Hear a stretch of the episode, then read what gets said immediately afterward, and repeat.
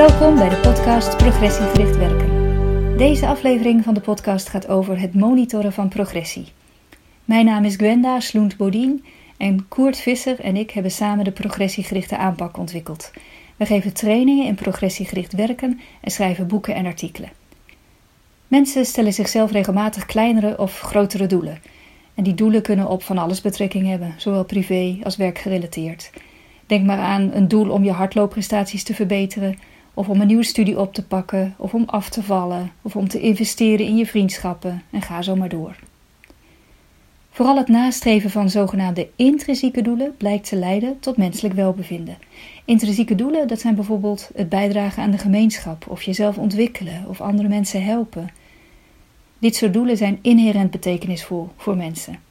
En ze werken beter dan extrinsieke doelen.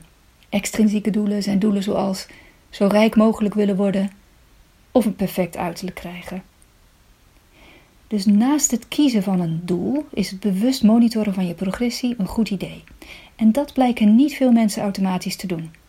Over het algemeen gaat de bewuste aandacht van mensen eerder uit naar hun to-do-lijstje of naar de problemen die ze op hun weg vinden dan naar wat ze al hebben bereikt. Daarnaast hebben veel mensen wel eens de neiging tot struisvogelgedrag.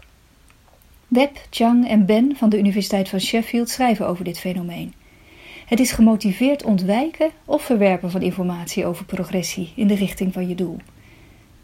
Mensen hebben bijvoorbeeld niet de neiging om te controleren hoe ze er financieel voor staan. Ze hebben niet de neiging om te kijken hoeveel ze wegen of hoeveel elektriciteit ze gebruiken. Dat struisvogeleffect treedt trouwens niet altijd op. Er zijn vier onderliggende motieven bij het al dan niet ontstaan van struisvogelgedrag. En dit zijn de vier motieven. Het eerste motief is het self-assessment motief. Heeft de persoon behoefte om te weten waar die staat? Wil die graag een accuraat beeld krijgen van zijn progressie? Het tweede is het zelfverbetermotief. Wil de persoon graag beter worden? Het kan zijn dat iemand graag beter wil worden. En dan zal die in combinatie met het self-assessment motief zeker zijn progressie willen weten. Het derde motief is het zelfpromotiemotief.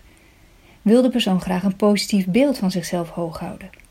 Als dit motief sterk speelt, dan kan hij zijn kop in het zand willen steken en zijn progressie niet willen monitoren. Immers, als het tegenvalt, krijgt hij een slecht gevoel over zichzelf. Dus niet weten waar je staat kan dan prettiger zijn. Het vierde motief is het zelfverificatiemotief. En dat gaat om de vraag: wil de persoon graag een consistent beeld van zichzelf houden? Als iemand een sterk zelfverificatiemotief heeft, dan wil hij erg graag een consistent beeld van zichzelf behouden. En informatie die niet strookt met hoe hij naar zichzelf kijkt, kan dan actief genegeerd worden of niet worden opgezocht. Dus, hoewel het monitoren van progressie verhinderd kan worden door dagelijkse problemen en door dat struisvogeleffect, is het juist wel verstandig om soms bewust op een rij te zetten hoe het gaat met je progressie. Dat blijkt onder andere uit onderzoek van Theresa Amabile. Amabile onderzocht wat er moet gebeuren op een werkdag wil je met een positieve innerlijke werkbeleving weer naar huis toe gaan. Een positieve innerlijke werkbeleving, dat is positieve gedachten over je werk, positieve gevoelens over je werk en een goede kwaliteit van motivatie voor je werk. En uit het grootschalige dagboekonderzoek dat zij deed, kwam één factor duidelijk naar voren als het meest belangrijk voor het ervaren van positieve innerlijke werkbeleving. En die factor is een klein beetje progressie boeken in de richting van betekenisvolle doelen. Amabile noemt dat motiverende effect van boeken van progressie het progressieprincipe. Als je dat progressieprincipe zelf wilt benutten, kun je twee vragen proberen te beantwoorden. Vraag 1 is: wat is voor mij betekenisvol?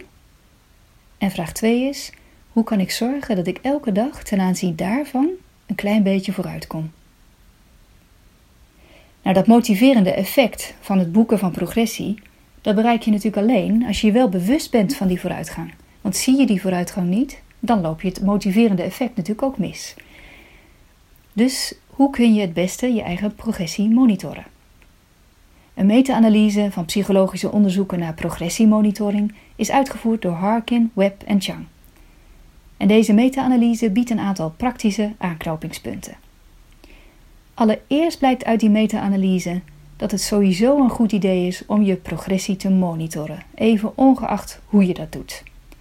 Want het monitoren van progressie heeft een positief effect op het daadwerkelijk bereiken van je doel.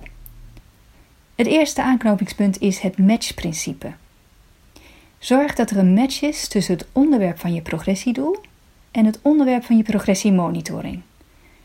Dus als je progressiedoel is 5 kilo eraf, zorg dan dat je progressiemonitoring gericht is op hoeveel kilo is er al vanaf en hoeveel kilo moet er nog vanaf.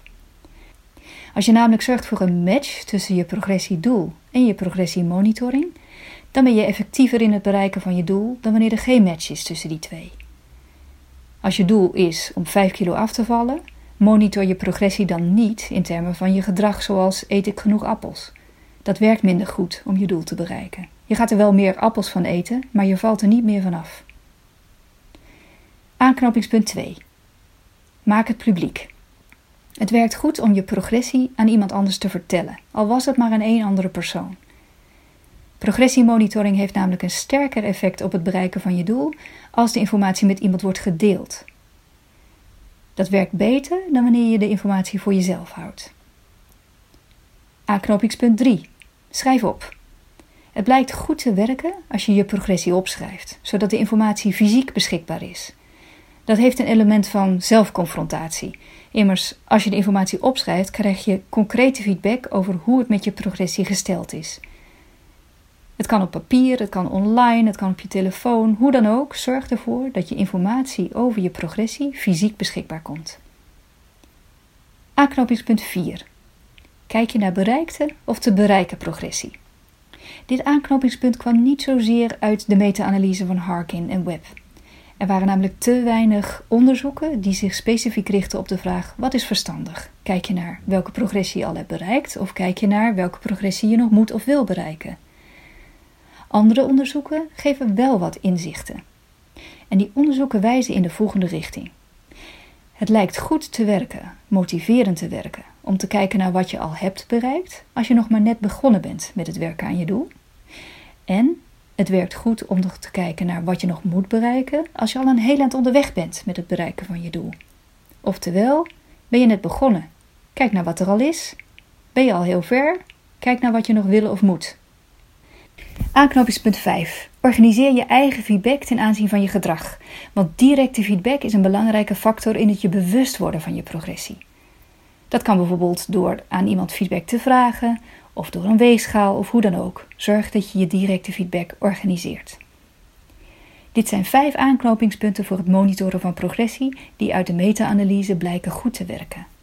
Meer leren kan in onze trainingen en meer lezen kan in onze boeken. Kijk maar op www.cpw.nu.